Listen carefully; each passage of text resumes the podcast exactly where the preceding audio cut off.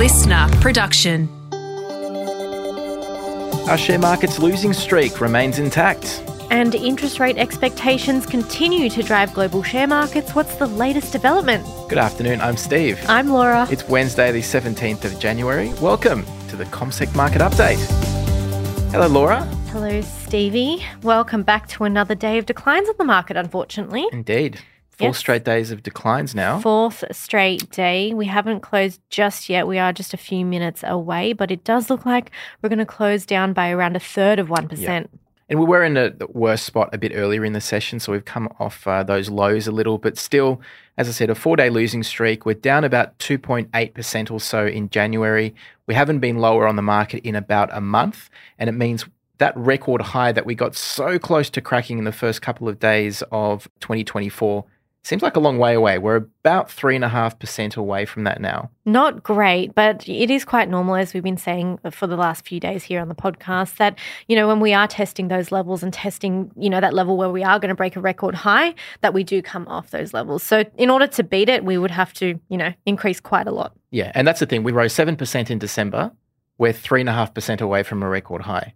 So all it takes really is a couple of really strong weeks and a record high could be back again potentially. Potentially. So we'll have to wait and see what happened. But a lot has happened in, you know, Yeah. the t- past 24 Mm. hours. So we did have US markets back online last night after that public holiday.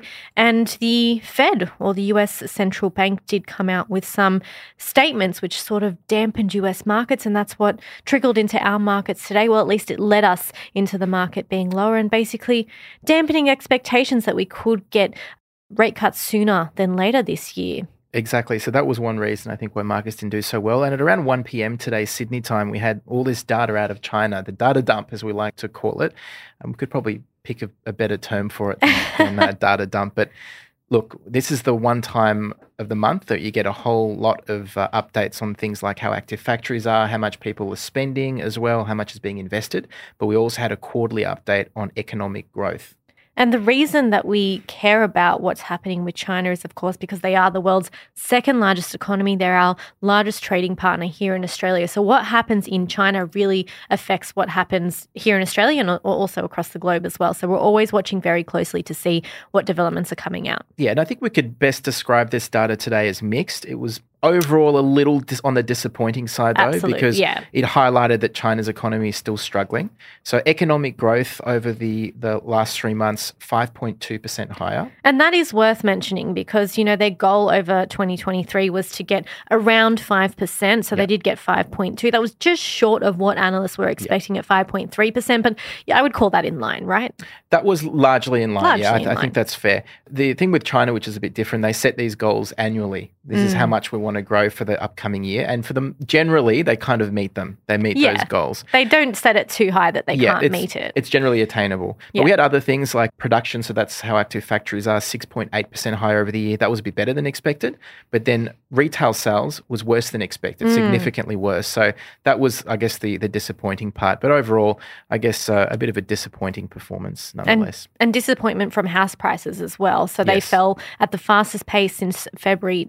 Hmm. 2015 and they fell for the sixth straight month. So their property crisis is still going on there in China. So overwhelmingly, it was disappointing, but mixed. There were some that were higher than expected. And that did see our market declining over the course of the afternoon or those last three hours of trade. And in particular, that did impact the materials sector, which is most sensitive to what's happening over in China. Exactly right. So if we look at sectors, um, energy was one of the worst today. It was down in the order of 1.2%, but you're right, the miners, the materials, down about three quarters of a percent. So both of those, you know, were drags on our market. Property trust also not doing so well, heading backwards, and financials and telcos also in the red. The rest of the market was up, Mm. but only slightly. Yeah, well, we did see the utilities sector doing best up almost 1%, but again, it's only made up of around three stocks, so it doesn't take much to move that one in either direction. So it was interesting actually at the beginning of the day. The materials sector wasn't doing so badly because most of the miners were actually up except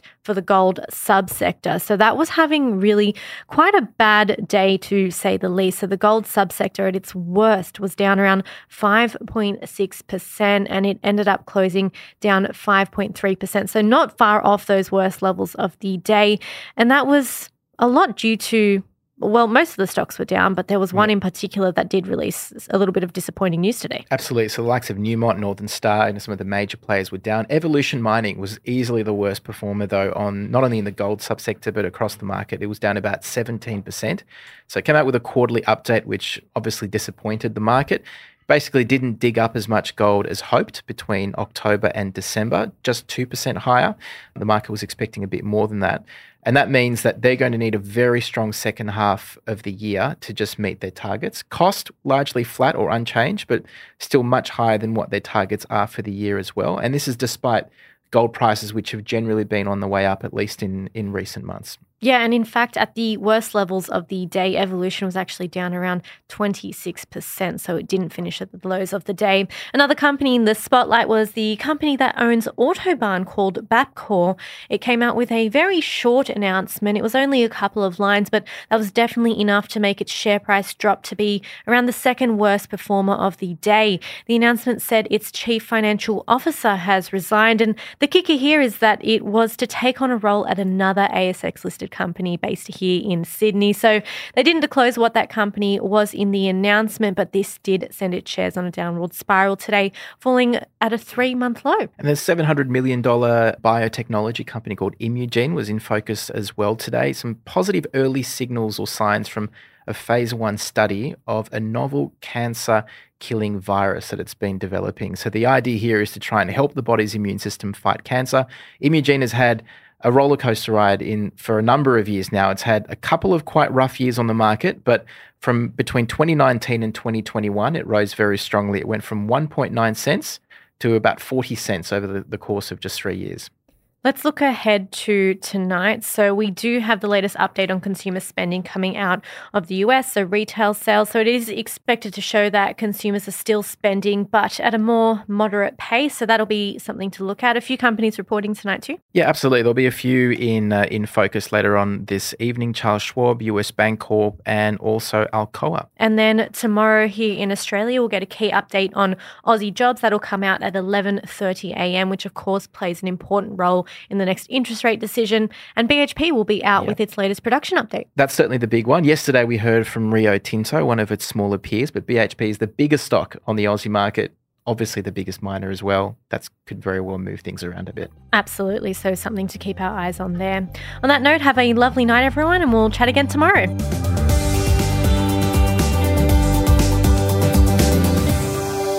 This podcast is prepared, approved, and distributed in Australia by Commonwealth Securities Limited, ABN 60067 254 399 AFSL 238814.